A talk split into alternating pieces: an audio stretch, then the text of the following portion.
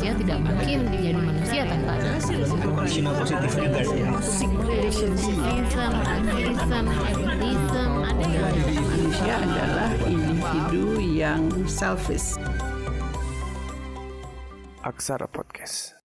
Enggak sih, jadi eh, tadi kita berangkat dari sebuah attraction supaya teman-teman supaya kita semua tahu juga kali ya. Ini tuh sebenarnya udah relasi atau sebenarnya baru sebatas atraksi. Mm-mm. Apa yang dilakukan tuh hanya sebatas attraction walaupun seolah-olah udah pacaran, Mm-mm. punya hubungan, tapi tahapnya beneran relationship gitu Iya. atau memang masih atraksi. Karena Nah se- seringnya gini loh, loncat gitu. Iya. Oh, kayaknya udah nih, oke nih, karena dia galan nanti saya nggak akan boleh cuci piring karena cu- ba- buka mau pintu mobil aja dibukain gitu. Kan asik tuh bayangannya. Ya udahlah ikut. Hmm. Sehingga terjadi apa yang disebut budak cinta. Oh, kayak pembahasan kita Tema berikutnya. kita berikutnya tuh Seru budak bucin. cinta. Oke, Keren ya Ibu Sawi itu bisa nyambung. Hei, kita nggak perlu bridging lagi buat episode berikutnya karena Bu Sawi terus sudah paham Oke, tektoniknya. nanti kita bicara tentang perbucinan gitu ya. Udah gaul banget. Iya, bucin ter yang berikutnya. Nenek-nenek gaul. Nenek gaul. Tapi itu Bu, akhirnya eh, buat teman-teman mungkin penting buat mengetahui eh, koneksinya dulu untuk Hmm. bisa membangun relasi. Tapi sebenarnya kalau kita bicara tentang relasi, Mm-mm. tadi baik lagi tujuan dari relasi itu sebenarnya apa ya gitu. Kita tuh kenapa sih manusia harus membangun relasi? Iya. Buat Kenapa apa relasi sih itu relasi itu perlu perlu ada. ada gitu loh. relasi itu sebetulnya sudah terbentuk saat janin ada di eh, kandungan ibunya. Hmm. Relasinya dengan janin itu dalam nuansa spiritual. Nuansa Oh, spiritual. ini anak saya, Oke. saya akan apa dielus-elus kan ya kalau hamil tuh seharusnya sih tapi banyak juga yang pengen buang karena hasil Hubungan gelap. hubungan gelap. Tapi ini Gelap. kita bicara soal yang sehat aja Sehat. ya, yang lurus ya. Nah, jadi relasi itu sebetulnya sudah terbentuk sejak sekali lagi janin itu tumbuh di kandungan ibu.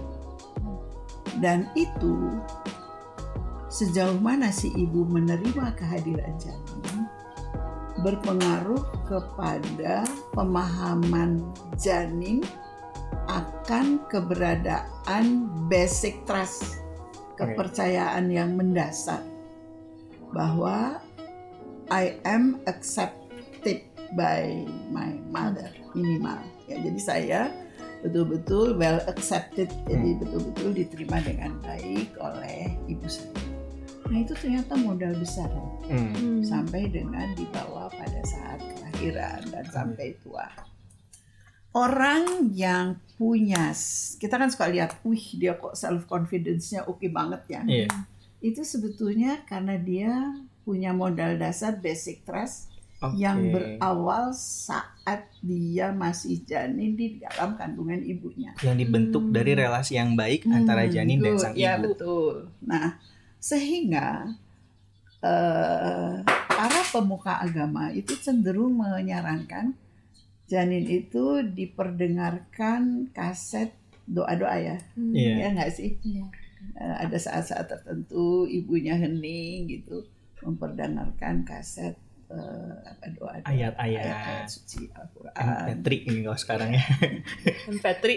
Gila. itu menambah kecuali basic trust, menambah pemaknaan spiritual dari sejak dini. Oke. Hmm. Berarti sebenarnya janin Jadi itu memang prenatal, prenatal, Prenatal. phase, fase prenatal itu penting sekali. Kemudian kan ada golden age. age, itu juga penting. Tapi sebelumnya prenatalnya dulu gitu. Hmm, Golden age itu ketika lahir ya dan masih anak-anak. Jadi kalau seorang ibu hamil, ini saya mau memberikan bekal pada ibu-ibu yang hamil muda ya, nek-nek, mau muntah, jangan sampai mengatakan, aduh ini berat banget sih ini bawa ngamil gitu, gue nggak Hmm. mau, nggak enak gitu. Hmm. Ucapan itu direkam sama. Oh, sampai segitunya Dede. nggak keluar keluar dede. Berarti Jadi memang gitu. memang ya udah mampu mendengar, merasakan, Karena memahami. dia itu adalah eh, bahasa Inggrisnya creature ya apa sih makhluk. Makhluk yang ada Ciptaan. dan berjiwa gitu ya. Hmm. Kebayang nggak? Iya, kebayang. Jadi ya, sebenarnya relasi itu udah dibangun dari semenjak janin dan itu pun akan membentuk bagaimana individu itu lahirnya itu akan seperti apa gitu, Mm-mm, Bu. mm-mm, Mm. mm, Diterima gitu. Diterima. Ada satu hal yang menarik ya, akhirnya aku tuh nangkep bahwa ketika katakanlah ibu sama janinnya berelasi, lalu Mhm. relasinya itu baik, akhirnya kan si ngebangun kepribadian yang secure, ngerasa aman dan Aman ya. trust ya bayinya. Mm-mm. Dan berdasarkan rasa trust dan rasa aman tersebut, akhirnya bayi ini tumbuh menjadi sosok individu yang lebih self confident, Mm, dan percaya diri karena percaya dia diri. dia yakin dia aman di lingkungan Hmm. dan dia sudah eh, dapat modal bagaimana membuat rasa aman itu tetap bertahan. Hmm. Orang yang self confidence kan rasionya juga oke. Oke. Oh. Kalaupun dia dapat bully-bully nggak akan sampai membuat dia tersiksa terus sampai tua. Jadi memang Hmm. relasi ini jadi penting buat membangun ketahanan pribadi, ketahanan Yes, ya. psikologis dan pertumbuhan pribadi yang memang lebih baik ya Bu. Mm-mm. Iya, Jadi, jangan salah ya, iya, itu maknanya besar sekali. Sebuah relasi itu. Jadi aku kebayang bahwa yang namanya relasi itu memang tujuannya untuk membuat seorang ini lebih eh, mampu tumbuh kayak Bu ya dengan Mm-mm. cara dan proses yang juga sesuai baik sesuai. dengan eh, harapan kita. Iya, iya, iya. Dan survive juga sih poinnya. Betul. Tadi kan eh, ibu cerita kalau misalnya orang yang dari awal itu individu punya basic trust yang kuat Karena sebuah relasi yang baik, Hmm. dengan dengan masa awal kehidupannya sekali gitu ya dari Hmm. mulai janin bahkan ketika dalam masa perkembangannya banyak eh, masalah, Hmm. banyak konflik dan konflik, penolakan. iya dengan dirinya maupun dengan di luar dia akan survive. dengan cepat survive ya. Berarti. Mm-mm. Berarti aku dapat poin lagi bahwa relasi itu ngebuat kita lebih mampu survive sebenarnya dalam Hmm. menghadapi tantangan-tantangan Hmm. hidup. Dan yang kedua memang membangun ketahanan psikologis yang lebih eh, apa adekuat tuh ya, Ya, lebih mapan, gitu lebih lah. Lebih Eh, wajar. firm, Ya, lebih firm. Dan relasi. satu lagi melalui relasi antar manusia, eh, apa namanya, eh, seseorang itu kan betul-betul penerimaan lingkungan dia bisa rasakan gitu ya. Hmm, Oh iya. saya diterima nih di lingkungan. Hmm. Kita coba bayangkan deh seseorang yang datang ke psikolog mengatakan saya nggak bisa bergaul, dia kecut, nggak bisa datang di lingkungan apa yang ada banyak orang, dia mengambil tempat di sudut Hmm. ya. Kebayang nggak? Iya, kebayang. itu Tapi kayaknya bukan Disa deh yang gitu. saya kelewat pede bu. ya, Keluhannya kelewat langsung pede. dominan. Langsung jadi pemimpin kuris. Agre mending nggak dominan agresif, Bu. Lebih baik agresif daripada meng- Oh, tuh, Cam. Ada yang mendukung. Ada yang mendukung keagresifan. agresif dalam batas tertentu ya. Betul. Agresif in a boundary situation. Betul. Artinya, Cam, nggak tahu, dilarang merokok mungkin. kekuh dilarang dilarang merokok. merokok. Tapi menarik sih pembahasannya jadi kepikiran bahwa ternyata bahkan dari semenjak kita hidup di dunia ini tidak terlepas dari yang namanya relasi dan Ya. itu menjadi sesuatu yang paling fundamental, paling basic yang menentukan siapa diri kita sampai saat ini. Gitu. Dan Dan- bagaimana diri kita memaknai kehidupan itu sendiri, ya nggak sih? Mantap. Itu lebih penting, memaknai kehidupan bukan hanya diri sendiri gitu ya, semua Hmm. sistem. Mungkin kalau aku ngelihatnya eh, menarik sih sebenarnya tadi kan kita memulai dengan cerita tentang pasangan romantis ya. Kita memulai dengan cerita couple gitu.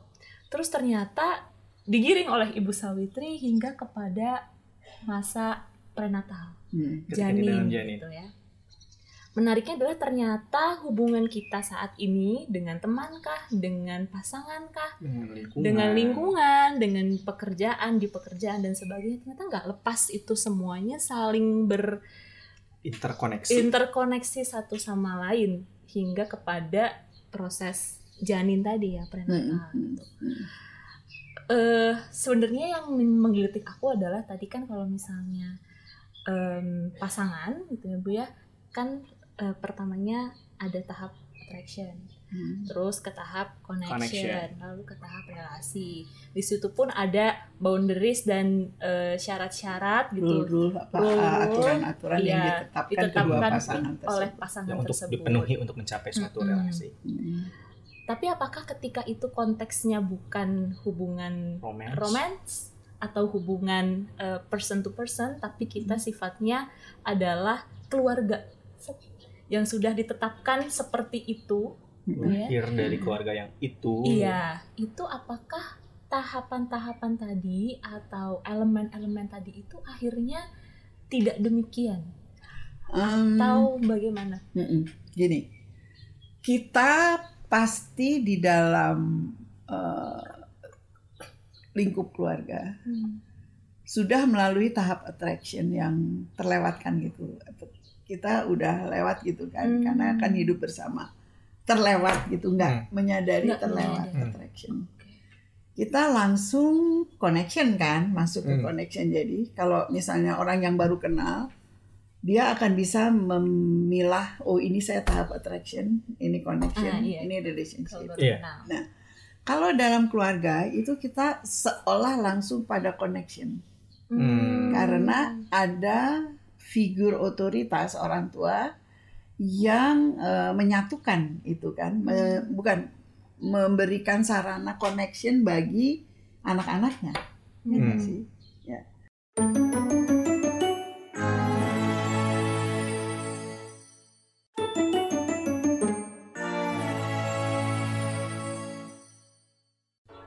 dalam keluarga hal connection tuh sudah integrated Hmm. Iya. dalam peran uh, parents, parents. dalam mengasuh kita dalam Hmm. pola Hmm. asuh yang diberikan kepada kita.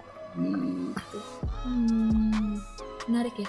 Berarti tidak semua Tapi tetap ada relasi yang terbentuk kan, Hmm. sehingga ada aturan. Kakak nggak boleh neke, eh adik nggak boleh neke. neke.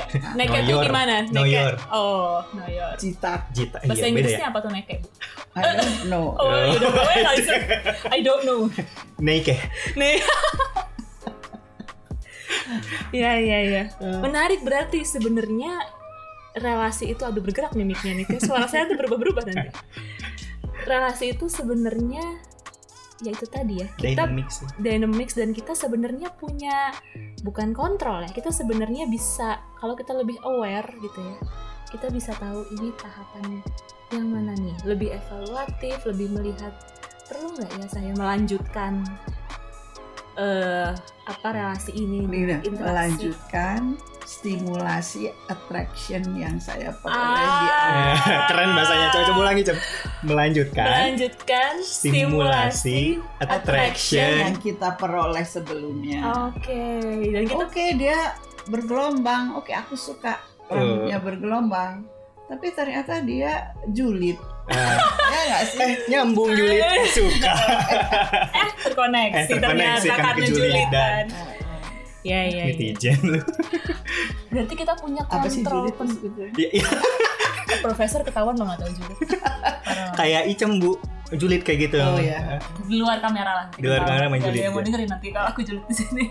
Tapi aku jadi berpikir bahwa memang hubungan sangat dynamic ya Bu ya. Kadang eh, bisa ini tuh hanya sekedar atraksi atau memang bisa dari atraksi ke relasi, bisa memang tadi kalau di keluarga tiba-tiba koneksi karena memang itu sebuah default ya Iya. anak dan orang tua dan itu sangat dynamic. Tapi yang akhirnya mau seperti apa pun prosesnya yang penting dia tetap bisa ngebangun individu itu menjadi lebih survive tadi kalau dan bangun individu itu tumbuh serta mampu memaknai kehidupan ini dengan Iya. cara yang proper gitu, Iya. cara yang tepat gitu. Mungkin itu sih Bu ya. Sebenarnya jadi buat aku pribadi jadi mengevaluasi diri apakah relasi yang aku bangun sekarang Betul-betul dengan relasi. Iya, dengan orang-orang di sekitarku betul-betulkah relasi? Kalau memang ada relasi yang tidak berjalan, mungkin akhirnya tidak menyalahkan siapa pun, Mm-mm. tapi dalam artian eh, tadi ya, merefleksikan lagi. Refleksikan apakah kita masih dalam tahap attraction atau Betul. connection. Iya. Betul. Ya. Dan refleksi lagi tadi yang Alvin bilang, mundur lagi akhirnya ke belakang. Hmm. Bagaimana dulu saya membina relasi di masa awal, perkembangan saya, bagaimana dulu mungkin lingkungan mem- memberikan stimulasi, Stimulasi. kepada saya dan sebagainya sehingga kita menjadi lebih memaknai ya hubungan dengan orang lain saat ini dan hubungan dengan diri sendiri sehingga kita bisa memaknai kehidupan. Pinter gitu ya ngomongnya tuh. Alhamdulillah lulus tampak cerdas. Tampak cerdas. Tampak cerdas. Iya, gitu mungkin sih kalau aku menangkapnya seperti itu.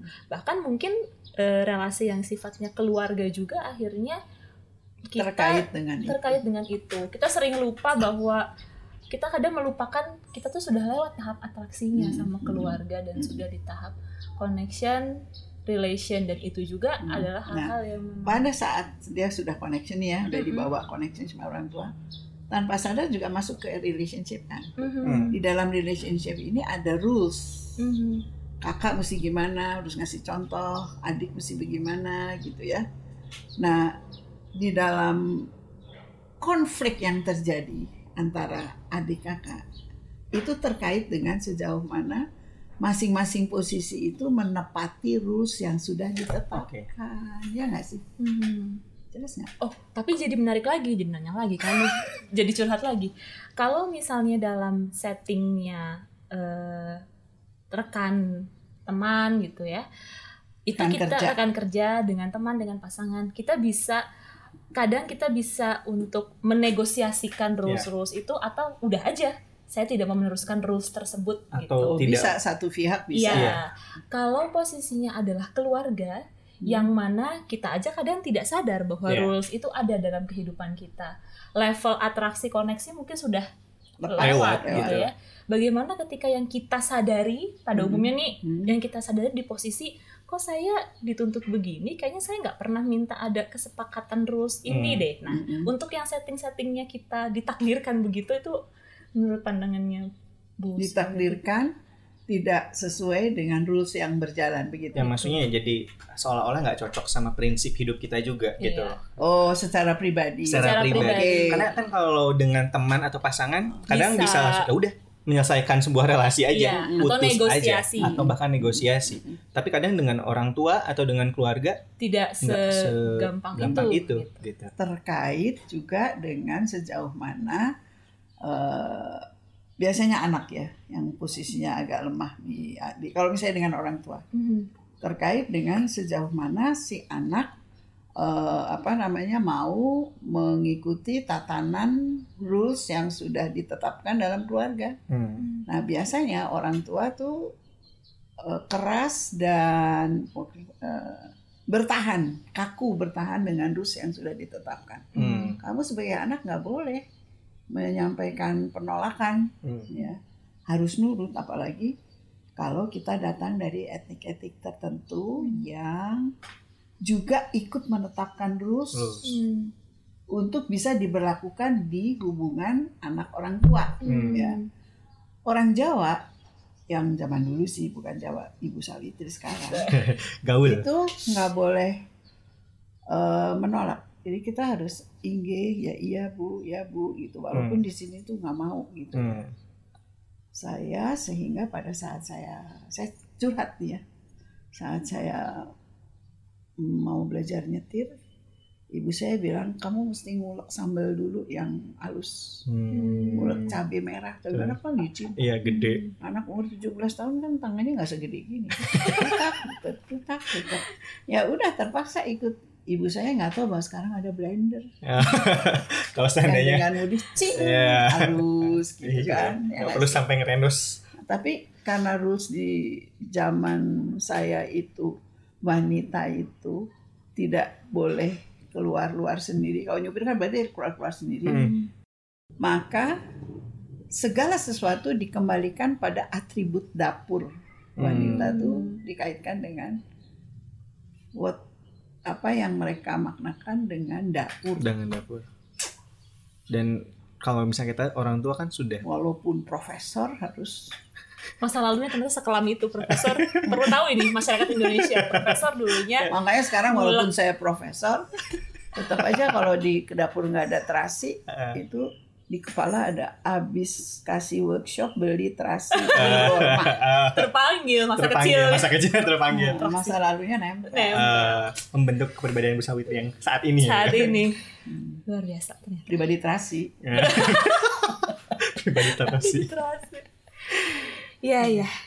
terakhir Gitu. terakhir bu dari kondisi tersebut siapa yang harus dealing sementara anak yang punya prinsip berbeda nggak nyaman apa yang harus dilakukan si anak sebenarnya apakah memang mengikuti aturan-aturan tersebut atau apa Kalau menurut saya apa yang saya lakukan dulu saya ikuti Hmm. supaya lolos dan dapat izin dari orang tua. oh Kalau enggak kan nggak dapat izin pinjam mobilnya izin untuk belajar mobilnya nggak sih strategi pakai strategi. Sesudahnya begitu saya bisa nyetir, wah gue main-main aja. Ah.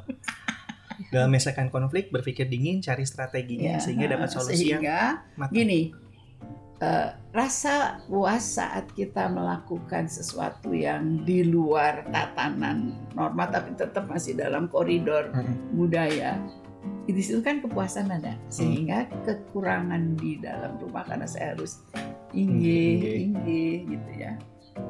Ya terpenuhi lah. Ah, oke. Bisa. Tapi nggak ke penthouse juga. Belum ada mungkin. Belum dulu ada. Joglo dulu. Sawah yang Iya. gitu sawah yang saya bawa rantang aduh. lihat kerbau gitu kan. Iya iya iya. Ternyata emang Gitu. sedinamis itu ya Sedinamis yang itu. namanya relasi Mm-mm. nggak bisa kita cuma relasi dibahasnya cuma yang sekarang aja ternyata mundurnya banyak dan banyak itu- sekali sampai ke janin iya dan apa yang kita lihat di sosial media bisa kita evaluasi jangan-jangan itu bukan sebuah relasi Betul. tapi masih Lebih dalam tahap atraksi. gitu dan kita sehingga condong di posting-posting kan ya sebetulnya ada unsur narsis juga hmm. coba kalau saya tanya kamu kalau kamu difoto berkelompok pada saat kamu lihat foto yang kamu lihat dulu kan diri sendiri. Jelas dong. Saya mah nggak malu-malu pasti saya. Kalau sayanya jelek nggak akan saya posting. Eh, dan di delete. Atau minta temen untuk jangan yang ini ya. Eh, ya itu manusiawi sebenarnya ya gitu ya bu ya untuk ya sih manusiawi ya. Kadar narsistik tertentu memang perlu ada sih. Kalau enggak kita nggak bisa menghargai diri. Ya. Betul. Jadi dalam bangun relasi pun harus seimbang. Dan berdinamika. Dan berdinamika. Ijas. oke gitu cem. Iya alhamdulillah. Lapar juga ternyata. Gitu iya. Menunggu Iya, ayam goreng. menunggu ayam goreng. Bentar lagi kan ayam goreng yang datang. Gitu mungkin ya gitu. Ini ya. Begitu bu Sawitri ya oke ya terima kasih banyak Eh, nanti kita pasti main-main lagi ke sini dan Betul. kita bertanya lagi karena masih banyak pertanyaan-pertanyaan di dalam tadi Kepala ini. bucin Ya, belum bucin belum. apalagi banyak banget sebenarnya banyak banget. Dan kayaknya minggu depan, minggu depan, episode depan, entah Iya. kapan publik publikasinya gitu. Pokoknya berikutnya kayaknya ba- ngobrol. lucu sih ngebahas bucin. siap Budak cinta wajar nggak ya? nah itu Oke. dia jadi harus kita tahan dulu tema yang itu oke buat hari ini terima kasih banyak Dan kita pamit pulang dulu. Iya. Padahal mah cuma ganti baju. Kita salaman dulu aja biar kelihatan pamit Soalnya yang gitu kayak oh gimana tuh oh, ya. masuk loh nggak apa-apa apa-apa.